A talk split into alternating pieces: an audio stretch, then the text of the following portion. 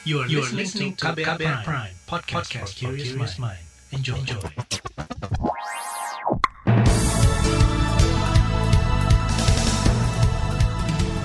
Halo selamat pagi Indonesia, selamat pagi saudara. Saya Reski Mesanto, pagi hari ini kembali menemani Anda di program Buletin Pagi edisi hari ini Kamis 14 Januari 2021.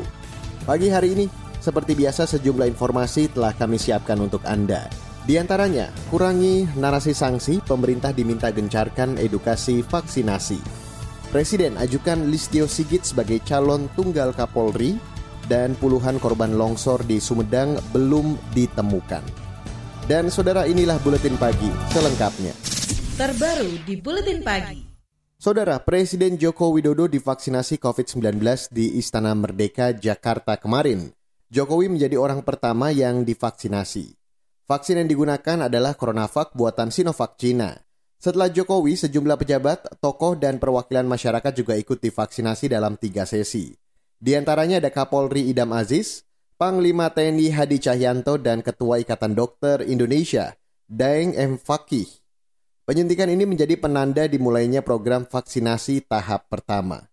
Berikut pernyataan Presiden Joko Widodo. Vaksinasi COVID-19 ini penting kita lakukan untuk memutus rantai penularan virus corona ini dan memberikan perlindungan kesehatan kepada kita dan keselamatan, keamanan bagi kita semuanya masyarakat Indonesia dan membantu percepatan proses pemulihan ekonomi. Itu tadi Presiden Joko Widodo. Vaksinasi mulai dilakukan setelah Badan Pengawas Obat dan Makanan atau BPOM mengeluarkan izin penggunaan darurat Izin dikeluarkan setelah Bepom mengkaji hasil uji klinis tahap 3 yang dilakukan tim dari Universitas Pajajaran Bandung dan sejumlah negara lain. Hasilnya, vaksin CoronaVac memiliki efikasi 65,3 persen. Sebelum Bepom mengeluarkan izin darurat, Majelis Ulama Indonesia atau MUI terlebih dahulu mengeluarkan sertifikasi halal terhadap vaksin itu. Namun bagi sebagian kalangan, efikasi atau kemanjuran 65,3 persen dinilai belum cukup dan hingga kini masih ada sejumlah warga yang meragukan bahkan menolak vaksin tersebut. Penolakan juga datang dari anggota Komisi Kesehatan DPR, Ripka Ciptaning. Politikus PDI Perjuangan itu menyampaikan penolakannya saat rapat dengar pendapat dengan Menteri Kesehatan Budi Gunadi Sadikin. Saya pertama yang bilang saya menolak vaksin kalau dipaksa pelanggaran HAM. Nggak boleh maksa begitu. Anggota Komisi Kesehatan Ripka Ciptaning mengaku sanksi dengan keamanan vaksin COVID-19. Itu ia sampaikan berkaca pada pengalaman program vaksinasi lain yang justru mengakibatkan kelumpuhan hingga kematian. Ripka siap didenda atas sikapnya tersebut. Saudara, penolakan vaksinasi seperti sudah diantisipasi jauh-jauh hari. Wakil Menteri Hukum dan Hak Asasi Manusia Edward Hiraich menyatakan, masyarakat yang menolak divaksin bisa dikenai sanksi pidana. Menurut Edward, vaksin merupakan hal wajib karena dilakukan untuk menghormati hak orang lain mendapatkan pemenuhan kesehatan yang layak. Jadi ketika pertanyaan apakah ada sanksi ataukah tidak, secara tegas saya mengatakan ada sanksi itu. Mengapa sanksi harus ada? Karena tadi dikatakan ini merupakan suatu kewajiban. Ah, ketika kita berbicara dalam situasi COVID-19 ini, maka kita akan merujuk kepada Undang-Undang Nomor 6 Tahun 2018 tentang kekarantinaan kesehatan. Wakil Menteri Hukum dan HAM menjelaskan aturan sanksi pidana itu diatur dalam pasal 93 Undang-Undang Kekarantinaan Kesehatan. Pasal itu berisi mengenai pidana bagi masyarakat yang tidak mematuhi penyelenggaraan kesehatan. Pelanggar pasal itu bisa dikenai penjara setahun atau denda maksimal 100 juta rupiah. Sanksi pidana ini merupakan opsi terakhir bagi pemerintah jika sosialisasi yang dilakukan tidak manjur. Sementara itu ancaman denda juga diterapkan Pemprov DKI Jakarta lewat peraturan daerah tentang penanggulangan COVID-19. Besarnya 5 juta rupiah bagi warga yang menolak divaksin COVID-19. Seorang warga bernama Happy Hayati Helmi memprotes perda ini. Ia bahkan melayangkan gugatan uji materi atas perda tersebut ke MA. Ia menggugat pasal 30 yang berisi mengenai ketentuan denda bagi penolak vaksin. Badan Kesehatan Dunia atau WHO pun tidak setuju dengan aturan negara yang mewajibkan vaksinasi COVID-19 bagi warganya. Direktur Departemen Imunisasi WHO, Kate O'Brien menilai, kewajiban vaksinasi corona kepada warga hanya akan menjadikan bumerang yang memicu antipati terkait vaksin COVID-19. Menurutnya, meyakinkan masyarakat terkait manfaat vaksin jauh lebih efektif daripada menerapkan kewajiban dan sanksi. Saudara, pengurus besar Ikatan Dokter Indonesia atau PBID menyarankan pemerintah lebih fokus menggencarkan edukasi mengenai vaksin COVID-19. Ketua Satgas COVID-19 dari ID, Zubairi Jurban meminta pemerintah mengurangi narasi-narasi mengenai sanksi pidana bagi penolak vaksin. Caranya antara lain dengan menggandeng tokoh-tokoh publik seperti pemuka agama guna mengedukasi masyarakat. Benar sekali narasi edukasi bukan narasi sanksi. Kalau kemudian sudah berkali-kali edukasi, tim edukasinya kemudian sudah putus asa, kemudian ya sesuai narasi sanksi itu kan sudah ada sekarang ini. Jadi ya, baru kemudian ke arah ke sana. Namun saya amat yakin bahwa hampir semua yang menolak itu sebetulnya kalau diajak ngobrol diberi penjelasan yang baik dan benar bahwa itu aman, Ketua Satgas COVID-19 dari ID, Zubairi Jurban menduga masyarakat yang menolak lantaran mereka belum memahami mengenai vaksin tersebut. Menurutnya, masyarakat memiliki hak menolak mendapat vaksin, namun itu beresiko penularan ke orang lain, lantaran situasi pandemi. Senada dengan ID, Yayasan Lembaga Konsumen Indonesia atau YLKI meminta pemerintah tidak perlu memaksa masyarakat yang tidak ingin divaksin.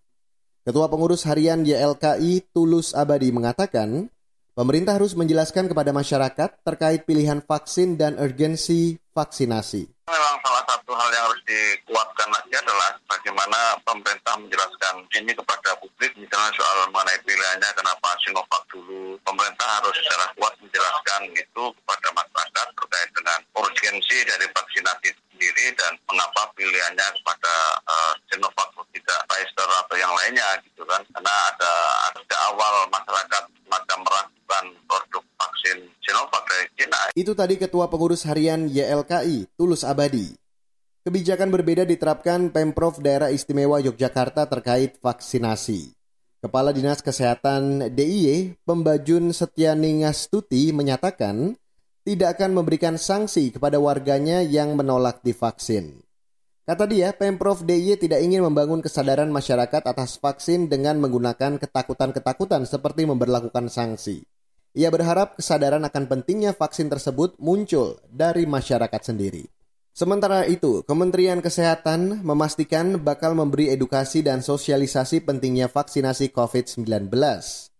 Menteri Kesehatan Budi Gunadi Sadikin meminta masyarakat mendukung vaksinasi.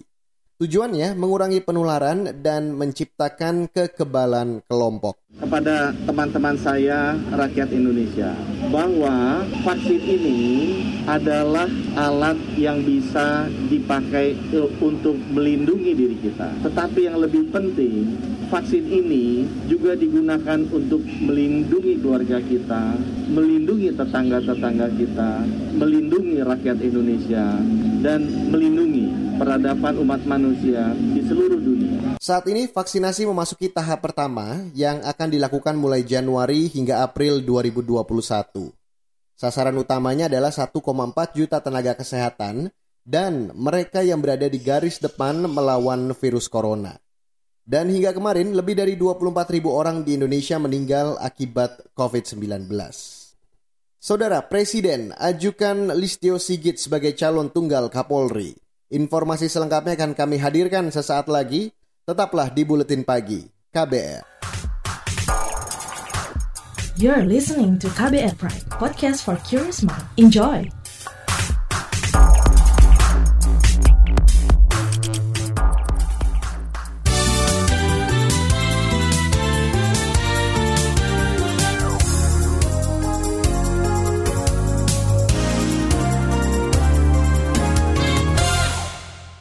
Sekarang saya ajak Anda untuk mengupdate informasi perkembangan jatuhnya pesawat Sriwijaya SJ182.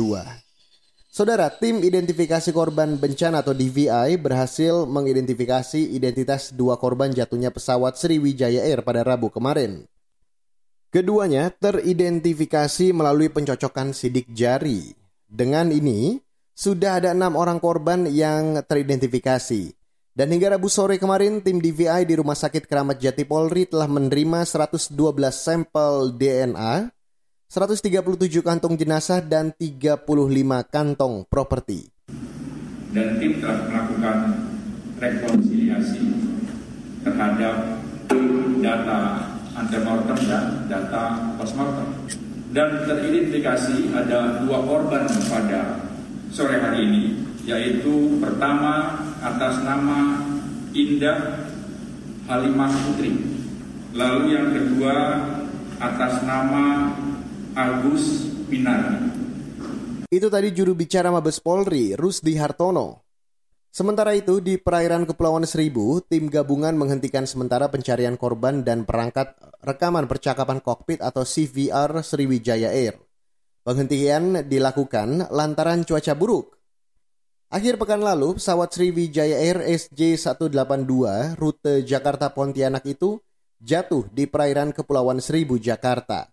Pesawat naas itu membawa 62 penumpang dan 12 di antaranya adalah kru pesawat. Beralih ke informasi lain, Saudara Dewan Kehormatan Penyelenggara Pemilu atau DKPP menjatuhkan sanksi pemecatan kepada Ketua Komisi Pemilihan Umum Arif Budiman. Arif diberhentikan lantaran mendampingi anggota KPU RI nonaktif Evi Novida Ginting Manik mendaftarkan gugatan kepada Presiden Jokowi atas pemecatan dirinya ke Pengadilan Negeri Tata Usaha Negara Jakarta. Keputusan itu disampaikan Ketua DKPP Muhammad dalam sidang pembacaan putusan perkara secara daring kemarin. Menjatuhkan sanksi peringatan keras terakhir dan pemberhentian dari jabatan Ketua Komisi Pemilihan Umum Republik Indonesia kepada Teradu Arif Budiman selaku Ketua Komisi Pemilihan Umum Republik Indonesia sejak putusan ini dibacakan. Itu tadi Ketua DKPP Muhammad. Selain itu, pihak pengadu menyebut Arif telah membuat keputusan yang melampaui kewenangannya, yakni menerbitkan surat KPU RI yang menjadi legalitas atas pengaktifan kembali Evi sebagai komisioner KPU. DKPP memerintahkan putusan ini dilaksanakan dalam tujuh hari. Saudara, kantor Istana Kepresidenan berharap DPR bisa mempercepat proses uji kelayakan dan kepatutan calon Kapolri pengganti Idam Aziz yang akan pensiun 1 Februari 2021. Menteri Sekretaris Negara Pratikno mengatakan, Presiden Joko Widodo telah mengajukan calon tunggal Kapolri ke DPR yakni Listio Sigit Prabowo. Ia berharap uji kelayakan dan kepatutan DPR bisa selesai kurang dari 20 hari. Saya diperintah oleh Bapak Presiden untuk menyampaikan surat Presiden mengenai pencalonan calon Kapolri untuk periode ke depan. Tentu saja kami sangat mengharapkan, pemerintah sangat berharap proses ini bisa segera ditindaklanjuti oleh DPR secepat-cepatnya. Bagaimana tadi disampaikan oleh Ibu Ketua, 20 hari dan kami berharap bisa lebih cepat dari itu. Itu tadi Menteri Sekretaris Negara Pratikno.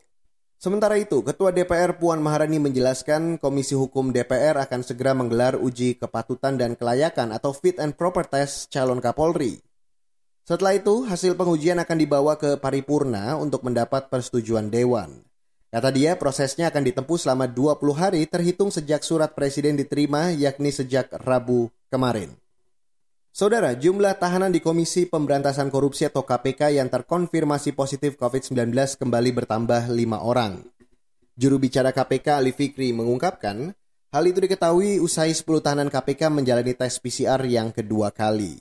Kelima tahanan itu lantas dipindahkan ke Wisma Atlet Kemayoran, Jakarta. Saat ini jumlah tahanan KPK yang berada di Wisma Atlet ada 19 orang, tentu tetap dilakukan pengawalan oleh tim pengawal tahanan KPK dengan protokol kesehatan yang ketat dan sesuai ketentuan yang berlaku di sana. Ali Fikri mengklaim KPK telah mengantisipasi kaburnya tahanan selama mereka berada di Wisma Atlet, yakni dengan menugaskan dua pengawal tahanan KPK dibantu petugas polisi untuk berjaga dan mengawasi tahanan. Beralih ke berita mancanegara, saudara, Jepang berencana memperluas status darurat nasional minggu mendatang. Perluasan status darurat nasional itu akan menjangkau lagi tujuh wilayah dari semula hanya empat wilayah di Jepang. Menteri Kesehatan Jepang Norihisa Tamura beralasan, perluasan status darurat itu untuk menghentikan penyebaran virus secara nasional. Jumlah kasus positif COVID-19 di Jepang lebih dari 290 ribu kasus dengan 4 ribu lebih kematian. Beralih ke berita olahraga, saudara. Ganda campuran Indonesia, Praven dan Melati lolos ke babak 16 besar turnamen Thailand terbuka 2021. Praven dan Melati lolos setelah menang dua game langsung atas ganda campuran Denmark, Nord, dan Amalie kemarin. Selain Praven dan Melati, sejumlah wakil Indonesia lain juga telah memastikan lolos ke babak 16 besar.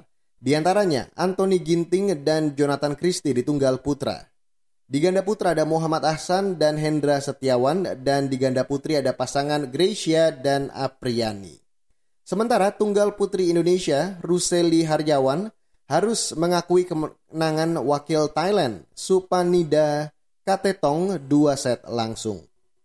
Saudara, laporan khas KBR tentang vaksinasi COVID-19 terganjal distribusi akan segera kami hadirkan. Tetaplah di Buletin Pagi KBR.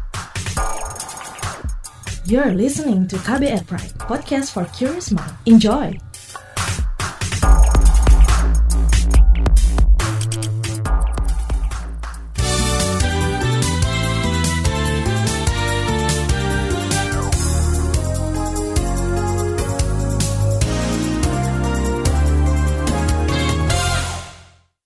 Saudara, vaksinasi COVID-19 sudah dimulai, namun distribusi vaksin di berbagai daerah, terutama wilayah terpencil, masih terhambat. Akibatnya, vaksinasi terhadap 1,4 juta lebih tenaga kesehatan di sejumlah daerah dipastikan mundur. Selain masalah infrastruktur distribusi, pemerintah juga diminta mewaspadai potensi penyimpangannya. Simak laporan tim KBR yang akan disampaikan Valda Kustar ini. Fahmi, hingga kini masih menanti informasi detail tentang jadwal vaksinasi COVID-19. Fahmi bekerja sebagai dokter gigi di Puskesmas Induk di Pulau Tomia, Wakatobi, Sulawesi Tenggara. Ia sudah mendapat pemberitahuan sebagai calon penerima vaksin saya dengar sih tanggal 20-an baru akan divaksin kalau di Sultra gitu. Cuman bisa jadi saya salah gitu. Ya beda sih ya kalau yang mungkin yang di puskesmas atau vaskes di kota sama di 3T ya. Ya kalau memang kita informasinya itu sosialisasi kadang kurang gitu. Tak seluruh pegawai di puskesmas tempat Fahmi bekerja bakal divaksin pada gelombang pertama. Karyawan seperti petugas kebersihan, keamanan, hingga sopir ambulan belum masuk daftar nggak termaksud. Jadi yang diprioritaskan itu baru nakes. Cuman nggak tahu nih dari pimpinan mengajukan uh, untuk ambulan atau tenaga kebersihan gitu. Tapi setahu yang saya pantau di kantor, yang nerima itu hanya nakes. Jadi kayak dokter, perawat, kayak gitu. Fahmi menuturkan, pelaksanaan vaksinasi di wilayah terluar terdepan, dan tertinggal atau 3T seperti Pulau Tomia bakal menemui sejumlah kendala. Pasalnya, pulau itu berjarak 4 km perjalanan naik kapal dari Bandara Matahora Wakatobi. Ditambah, fasilitas penyimpanan vaksin juga belum tersedia. Kalau saya untuk yang wilayah 3T ini, menurut perkiraan saya sih memang nantinya akan sulit karena kan memang ketersediaan kulkas vaksin di daerah di tempat saya saja tidak ada, eh ada tapi rusak gitu. Dan saya uh, kurang paham ya kondisi yang di dinas ketersediaan storage untuk vaksinnya itu seperti apa gitu.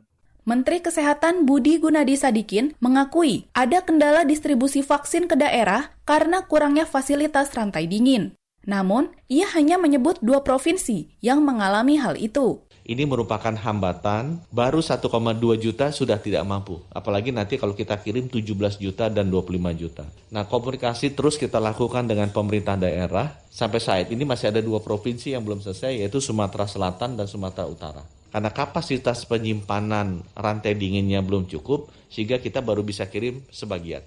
Belakangan, sejumlah daerah memundurkan jadwal vaksinasi nakes karena belum kebagian vaksin. Padahal, vaksinasi terhadap 1,4 juta lebih nakes ditargetkan bisa tuntas Februari dalam dua gelombang. Selain potensi keterlambatan akibat infrastruktur minim, distribusi vaksin juga rawan penyelewengan. Ini lantaran jumlah vaksin terbatas sehingga rentan diperjualbelikan di pasar gelap. Wakil Ketua Komisi Pemberantasan Korupsi Alexander Marwata memastikan lembaganya bakal mengawasi program vaksinasi untuk mencegah penyimpangan.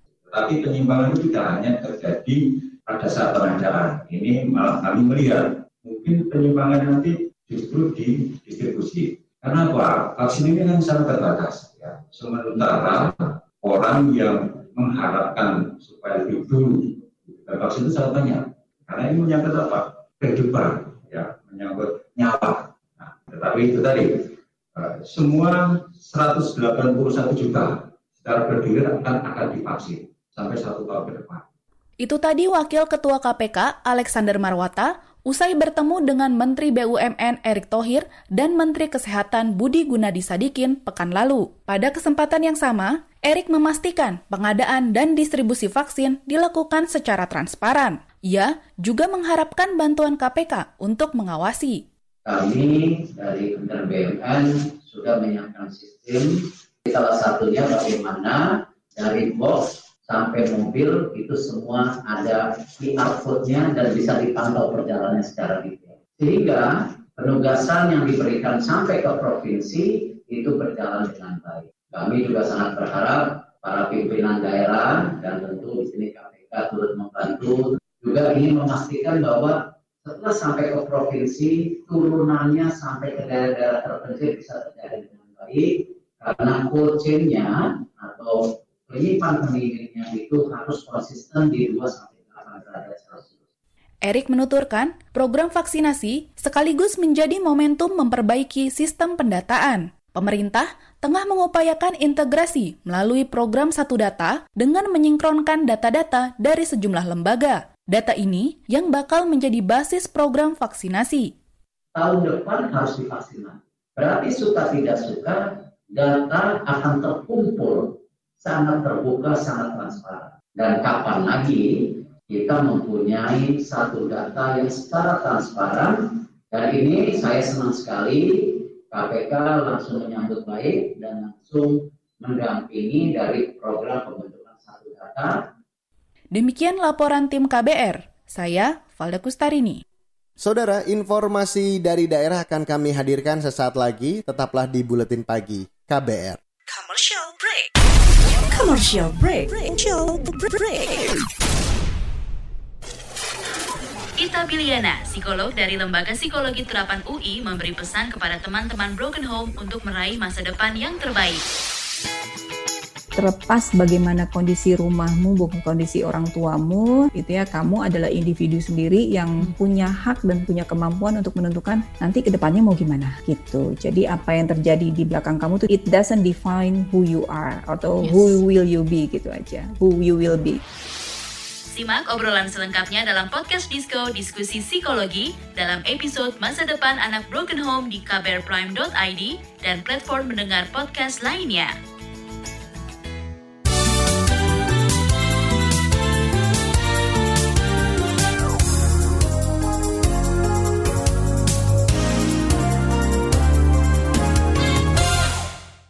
Dan inilah bagian akhir buletin pagi.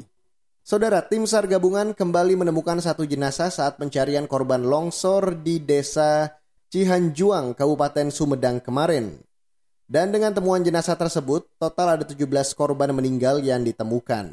Saat ini ada 23 korban lagi yang diduga masih tertimbun longsor yang terjadi Sabtu pekan lalu. Kepala Basarnas Bandung Deden Ridwansyah menyebut, korban yang ditemukan itu telah dievakuasi petugas ke Puskesmas Sawah Dadap, Kecamatan Cimanggu.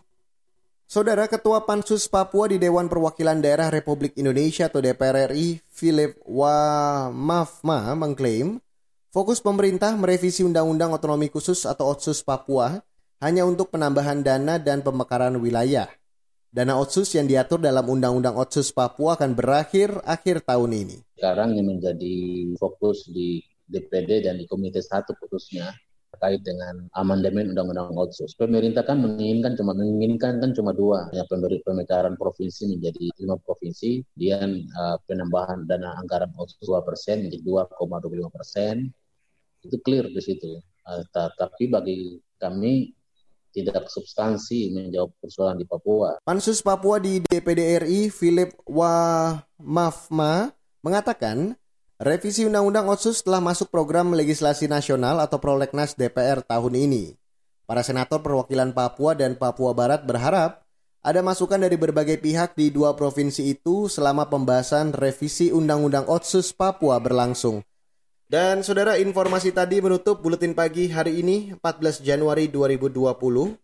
Jangan lupa untuk selalu memantau informasi terbaru melalui kabar baru setiap jamnya situs kbr.id, Twitter kami di account at berita KBR, serta podcast di kbrprime.id. Jangan lupa untuk selalu menerapkan protokol kesehatan di mana pun Anda berada dan ingat pesan Ibu 3M, menggunakan masker, mencuci tangan, dan menjaga jarak. Saya Reski Mesanto, mewakili tim redaksi yang bertugas pagi hari ini, kami undur diri. Salam.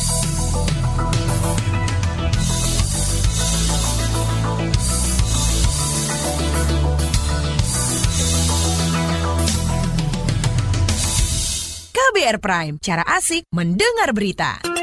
KBR Prime, podcast for curious mind.